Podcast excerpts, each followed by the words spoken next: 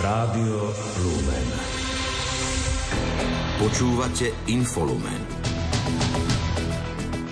Pápež František má dnes narodeniny, dožíva sa 87 rokov. Koalícia nemá jednotný názor na Globsek.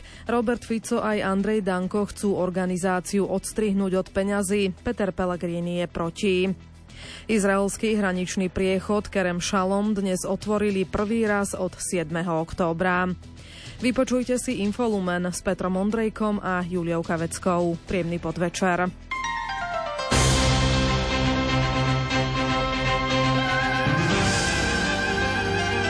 Z.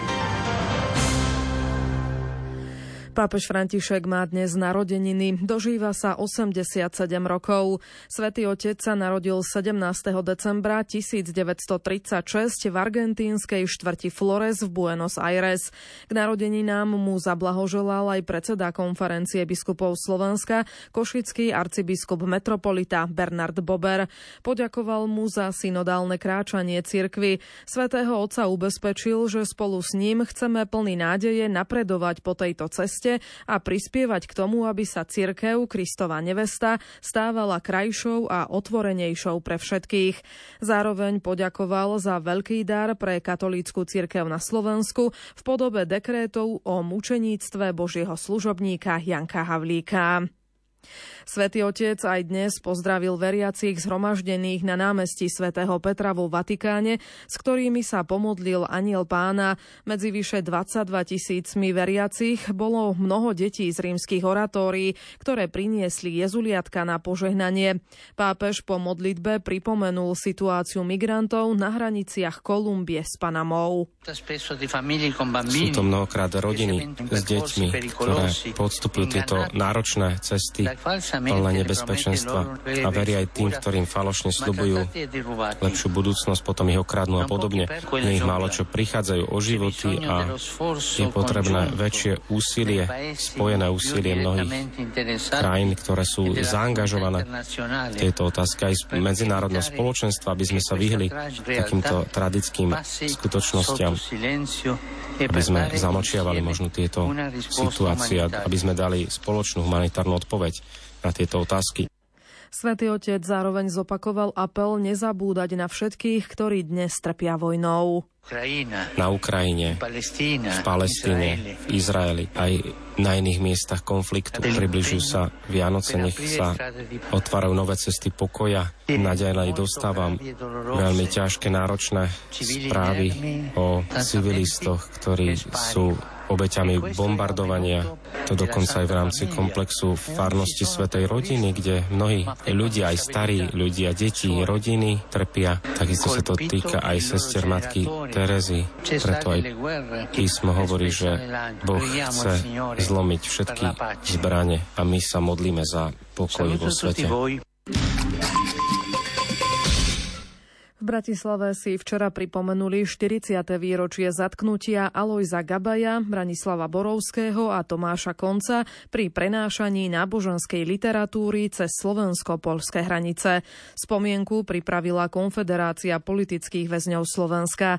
Hlavným celebrantom Svetej Omše v kapucínskom kostole svätého Štefana bol bratislavský pomocný biskup Jozef Halko. Nahrával Ľudovít Malík. 12. decembra 1983 asi asi 30 metrov od hraničnej čiary na poľskom území pri Mníšku nad Popradom boli zadržaní poľskou pohraničnou strážou robotník Alois Gabaj a študenti Branislav Borovský a Tomáš Konc, ktorí z Poľska prenášali náboženské knihy a materiály. Hovorí Alois Gabaj. Keď som išiel na tú hranicu, som mal radosť, lebo som to pokladala za také správne konanie z mojej strany, lebo som chcel pomôcť ľuďom, ktorí túžia po literatúre a po Biblii, ktorú teda bolo veľmi ťažko dostať, dohnať. A teraz mám ešte väčšiu radosť a keby sa niečo také zasa prihodí, tak by som to znovu bol ochotný akože podstúpiť. Po troch mesiacoch väzby boli všetci traja odovzdaní československým orgánom, kde boli vyšetrovaní a odsúdení. Alois Gabaja Branislav Borovský na 14 mesiacov a Tomáš Konc na 12 mesiacov odňatia slobody nepodmienečne.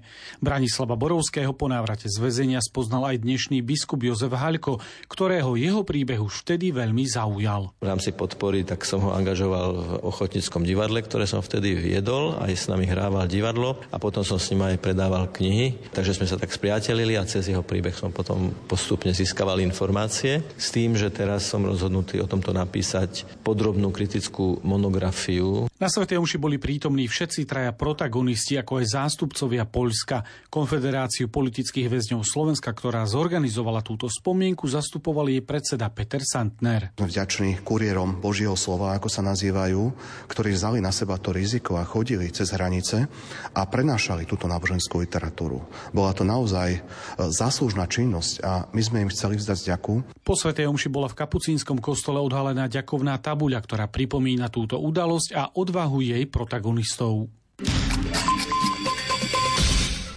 Speváčka Dominika Gurbaľová krátko pred Vianocami vydala nové hudobné CD. Štýlom sa podobá jej prvotine. Opäť sa vracia k osobným výpovediam. Naďalej nachádza odkazy vo Svetom písme, ktoré vkladá do piesni. CD je žánrovo rozličné, obsahom pozývajúce k osobnej modlitbe.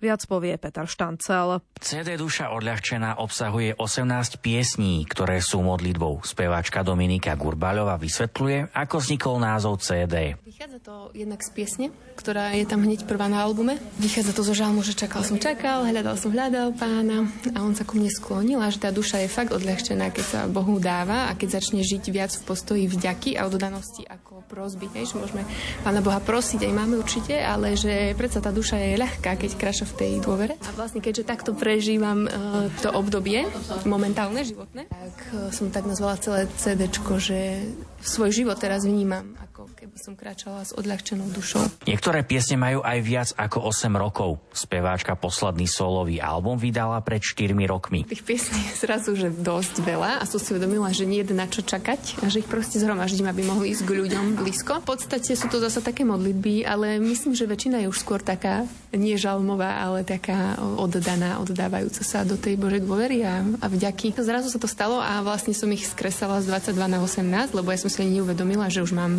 akože takúto zásobu piesní. Dominika Gurbáľová má aj prianie pre všetkých, ktorí budú nový album počúvať. No práve tak, jak sa volá to CD, tak to je môj najväčší odkaz a prianie pre všetkých, čo to budú počuť, aby cítili, že ich duša je odľahčená, keď sa spája. Aj v podstate sama so sebou, že človek dostane sa do kontaktu so svojím vnútrom, nejak vyniesie z neho to, čo tam je, čo niekedy ani nevieme. Aj, že sú situácie, že človek ani nevie, čo všetko v sebe sa melie, ale že tak, aby došla tá duša do kontaktu sama so sebou, do kontaktu s Bohom a aby sa cíli odľahčení. To je moje prianie. Včera sa na väžu obnovovanej katedrály Notre Dame v Paríži vrátil kohút. Po ničivom požiari v apríli 2019 je pretvorený do podoby Fénixa s ligotavým perím s plameňmi. Pred vyzdvihnutím na jeho budúce miesto kohúta požehnal parížský arcibiskup Loren Ulrich. Do otvoru v kohútovej hrudi tiež umiestnil posvetné relikvie. Exteriér katedrály má byť dokončený do začiatku Parížskej olympiády v júli 2024. Potom sa ešte dokončí končí interiér. Domáce spravodajstvo. Slovenská národná strana požiadala na koaličnej rade partnerov, aby sa zastavila akákoľvek podpora organizácií Globseku zo strany štátu. Predseda SNS a podpredseda Národnej rady Andrej Danko povedal, že ak by národniari neúspeli na koaličnej rade, budú navrhovať aj uznesenie na pôde Národnej rady. Treba povedať, že Globsek je občianske združenie, ktoré nás stojí z hľadiska štátu 100 tisíce len na priamej podpore. Myslím, že minulý rok tam vyšlo zhruba pol milióna z rôznych sektorov, ale čo je nehorázna drzosť je, že Globsek musíme chrániť. Že sú tam naši policajti, naše štátne vozidlá a Slovenská národná strana je pravda zniesla požiadavku na koaličnej rade zastaviť akúkoľvek podporu inštitúcií Globsek. Aj premiér Robert Fico dnes na teatri uviedol, že bude trvať na tom, aby peniaze smerujúce z rezortu zahraničia na konferenciu Globsec boli presmerované na podporu Matice Slovenskej. Opačný názor má ale líder hlasu Peter Pellegrini. Ten by považoval za škodu, ak by Slovensko prípadným odporom voči organizovaniu konferencie prišlo o toto podujatie. Samotná organizácia Globsec oceňuje historickú podporu štátu pri organizovaní Medzinárodného fóra v Bratislave. Tvrdí, že spolupráca medzi Globsekom a hostiteľskou krajinou bola obojstranne výhodná a pomohla k posilneniu prestíže Slovenska. Krátko z domova. Najdôveryhodnejším politickým lídrom je Peter Pellegrini. Ukázal to prieskum Fokusu pre na telo televízie Markíza. Predsedovi parlamentu verí 46% občanov. Nasleduje prezidentka Zuzana Čaputová, ktorej verí 42% ľudí. Tretí premiér Robert Fico je s dôverou 37% ľudí. Nasledujú predseda SNS Andrej Danko, líder PS Michal Šimečka, Milan Uhrík z Republiky, predseda KDH Milan Majerský, a predseda SAS Richard Sulík. Premiér Robert Fico nebude kandidovať za prezidenta, neplánuje ani odchod na ústavný súd.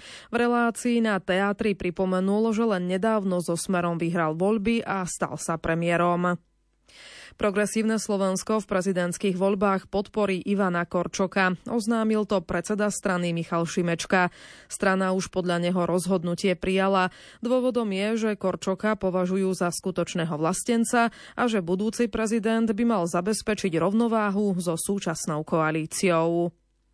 Vicepremiér Tomáš Taraba, podobne ako iní koaliční politici, vyčíta opozícii údajnú snahu stopnúť slovenskú eurofondy pre rušenie špeciálnej prokuratúry.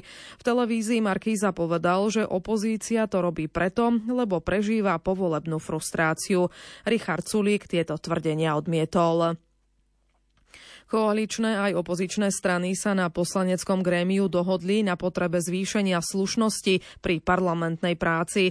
V týchto dňoch kreujú skupinu poslancov, ktorá by mala začať rokovania o príprave etického kódexu poslanca Národnej rady. V TASRTV to povedal podpredseda poslaneckého klubu Smeru Dušan Jariabek. Pri obci Dargov v okrese Trebišov sa dnes ráno prevrátil autobus z Ukrajiny s 54 cestujúcimi a dvoma vodičmi. Podľa hovorky neoperačného strediska záchrannej zdravotnej služby Petri Klimešovej 10 pacientov záchranári po ošetrení previezli do nemocnic v Košiciach a v Trebišove. Boli medzi nimi aj tri deti vo veku od 1 do 15 rokov. 28 pacientov bolo prevezených evakuačným hasickým autobusom na centrálne príjmy nemocníc. Ďalších 16 cestujúcich odmietlo ošetrenie. Operačné stredisko záchrannej zdravotnej služby Slovenskej republiky vyslalo k nehode autobusu a osobného auta ambulancie rýchlej lekárskej pomoci, rýchlej zdravotnej pomoci aj hasičskú záchranku. Všetci pacienti sú privedomí a majú prevažne zranenia hlavy a končatín. Posádky ich transportujú do nemocnic v Košiciach a v Trebišove. Univerzitná nemocnica Luja Pastera v Košiciach aktivovala v súvislosti s nehodou autobusu pri Dargové traumatologický plán, vysvetľuje vedúca komunikačného odboru nemocnice Ladislava Šustová. Na oddelení urgentného príjmu na triede SNP sme ošetrili šiestich zranených, z nich tri deti. Väčšinou išlo o ľahšie otrasy mozgu a povrchové poranenia. Zároveň sme na klinike úrazovej chirurgie v areáli na Rastislavovej aktivovali traumatologický plán, teda v pohotovosti sú všetky zložky vrátane anestéziológov a intenzivistov. Ide o postup ošetrenia zranených v prípade hromadného nešťastia. Naši zdravotníci ošetrujú 46 zranených ľudí, ktorých k nám priviezli hasiči z miesta nehody evakuačným autobusom. Niekoľko pacientov je ťažšie zranených, no väčšina ľudí je zranených ľahko. Bansko-Bystrický samozprávny kraj plánuje komplexne obnoviť domov sociálnych služieb na Pionierskej ulici v Detve. Ako ďalej uviedla župná hovorkyňa Lenka Štepáneková, spracovaný je projekt na obnovu tohto zariadenia. V najbližšom období je v zariadení sociálnych služieb v Detve plánovaná komplexná rekonštrukcia, na ktorú sa podarilo získať prostriedky z eurofondov. Rozpočet tejto investičnej akcie presahuje 2,2 milióna eur. V tomto zariadení je aktuálne umiestnených 40 klientov a jeho kapacitu s ohľadom na priestory nie je možné navýšiť. Stredisko DSS Detva poskytuje sociálne služby zdravotne postihnutým deťom a mládeži s mentálnym postihnutím a s duševnými poruchami vo veku od 3 do 25 rokov. Je to ambulantnou formou od pondelka do piatka.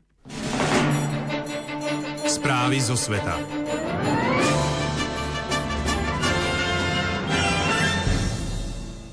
Izraelský hraničný priechod Kerem Šalom dnes otvorili poprvý raz od 7. októbra, keď sa začal konflikt Izraela s Hamasom. Do pásma Gazy začali cezeň prichádzať nákladné autá s humanitárnou pomocou. Izraelská vláda otvorenie priechodu schválila tento týždeň.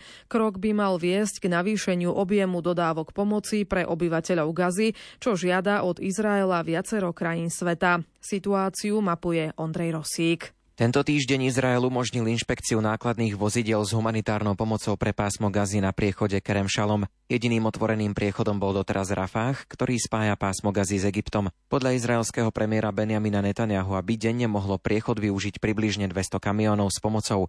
Šéf izraelskej tajnej služby Mossad David Barnea medzi tým rokoval s Katarom o možnom novom prímerí v pásme Gazy a prepustení rukojemníkov, ktorých drží hnutie Hamas. Izraelský premiér Benjamin Netanyahu tieto rokovania nepriamo potvrdil. Na tlačovej konferencii vyjadril presvedčenie, že izraelská vojenská ofenzíva v Gaze pomohla v novembri k prepusteniu časti rukojemníkov výmenou za dočasné prímerie. Chce preto na Hamas naďalej tlačiť. Hamas ale odmieta prepustiť ďalších rukojemníkov, kým nebude obnovené prímerie v pásme Gazy. Tento odkaz bol podľa hnutia odovzdaný všetkým zainteresovaným sprostredkovateľom. Počas týždeň trvajúceho prímeria, na ktorom sa Izrael a Hamas dohodli za pomoci sprostredkovateľov koncom novembra, bolo postupne prepustených 105 rukojemníkov vrátane 80 Izraelčanov. Výmenou za to sa na slobodu dostalo 240 palestínskych väzňov zadržiavaných Izraelom. Podľa Izraela je v Gaze stále zadržiavaných 112 rukojemníkov. Krátko zo sveta. Tvrdenie amerického prezidenta Joea Bidena, že Rusko napadne krajiny Severoatlantickej aliancie, keď vyhrá vojnu na Ukrajine, je nezmysel. Vyhlásil to ruský prezident Vladimír Putin v rozhovore s ruskou štátnou televíziou. Dodal, že Biden sa podľa neho takto snaží len ospravedlniť svoju chybnú politiku voči Rusku.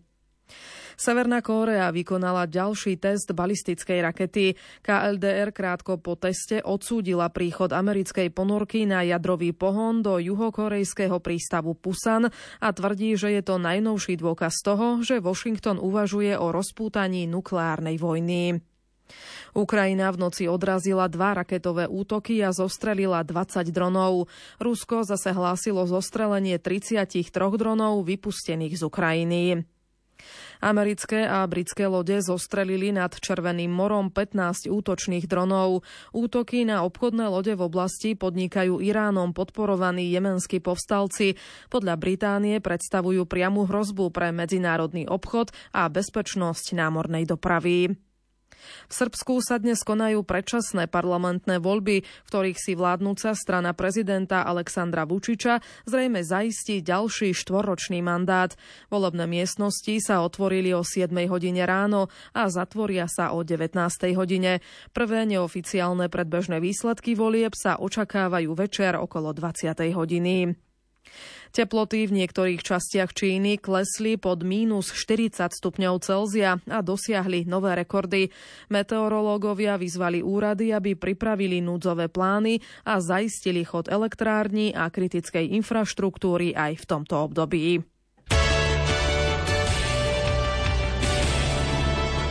Šport Rádia Lumen.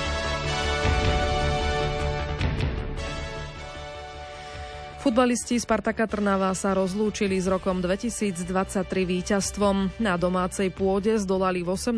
kole Nike ligy Michalovce 1-0. Posledné jesenné kolo uzavrie zápas Slovan Bratislava Dunajská streda.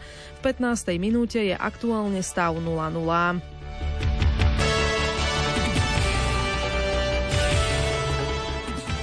Slovenský hokejista Juraj Slavkovský si pripísal asistenciu pri triumfe Montrealu nad New Yorkom Islanders 5-3 v nočnom zápase zámorskej NHL. Slavkovský ukončil 7 zápasovú šnúru bez bodu. V sezóne zaznamenal 8 bod. Tomáš Tatar odohral za Seattle prvý zápas po výmene z Coloreda. Jeho tým prehral prehral doma z, Le- z LA Kings 2-3 po nájazdoch. Obranca Šimon Nemec bol štvrtý najvyťaženejší obranca týmu. Jeho New Jersey Devils zdolali Columbus 6-3. Traja Slováci sa predstavili v súboji Calgary Tampa Bay. Martin Pospíšil a Adam Ružička mohli v drese domácich oslavovať triumf 4-2. Obranca hostí Erik Černák bol štvrtý najvyťaženejší obranca týmu. Obranca Martin Fehervári odohral v drese Washingtonu tak takmer 17 minút, no Capitals prehrali na lade Nashville 1-3.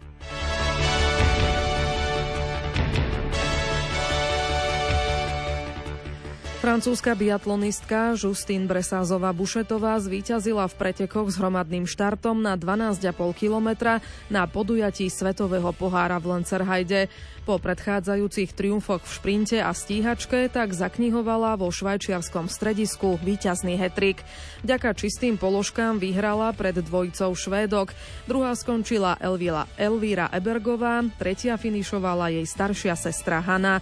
Slovensko nemalo v súťaži zastúpenie. Norský biatlonista Johannes Tingnes B triumfoval v pretekoch Svetového pohára na 15 kilometrov s hromadným štartom vo švajčiarskom Lancerhajde. Úradujúci držiteľ Veľkého globusu vyhral v tejto disciplíne úvodné podujatie v sezóne a upevnil si vedenie v celkovom hodnotení. Na pódiu ho doplnili krajania Johannes Dále Šievdal a brat Tarie B. Do pretekov nenastúpil norský biatlonista Sturlahom Legrajt, ktorý nechtiac vystrelil v hoteli. Biatlonová únia ho pre porušenie bezpečnostných predpisov vylúčila z pretekov. Legrajdov projektil zasiahol stenu a nikoho nezranil. Talianská lyžiarka Federica Brignoneová triumfovala v dnešnom Super G vo Val d'Isère a slávila tretie víťazstvo v prebiehajúcej sezóne Svetového pohára. Vo francúzskom stredisku vyhrala s náskokom 44 stotín pred Norkou Kajsou Vighofovou Liovou. Na treťom mieste skončila ďalšia talianská zjazdárka Sofia Godžová. Švajčiarsky lyžiar Marko Odermatt vyhral obrovský slalom Svetového pohára alpských lyžiarov v talianskej Alta Badii. Za lídrom celkového poradia Svetového pohára skončili Chorvát Filip Župčič a Slovinec Žan Kranec. Norský bežec na lyžiach Johannes Klebo triumfoval v pretekoch Svetového pohára na 10 kilometrov klasicky v Trondheime a dostal sa na čelo seriálu. Slovensko nemalo v súťaži zastúpenie.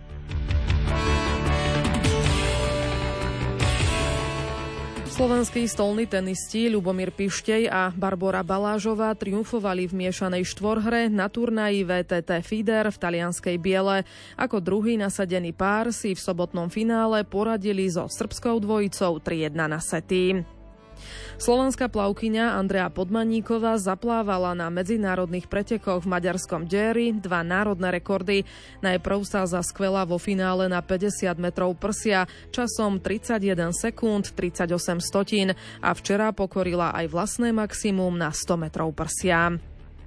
Slovenské bobistky Viktória Černianská a Lucia Mokrášová skončili v súťaži dvojbobov na podujatí Svetového pohára v rakúskom Innsbrucku na 17. mieste. Za víťaznými Nemkami zaostali o viac ako dve sekundy.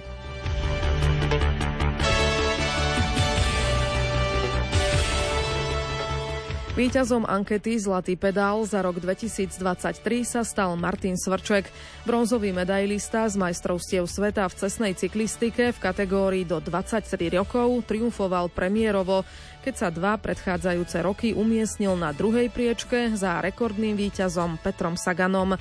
Ocenenie si prevzal počas slávnostného gala večera Slovenského zväzu cyklistiky.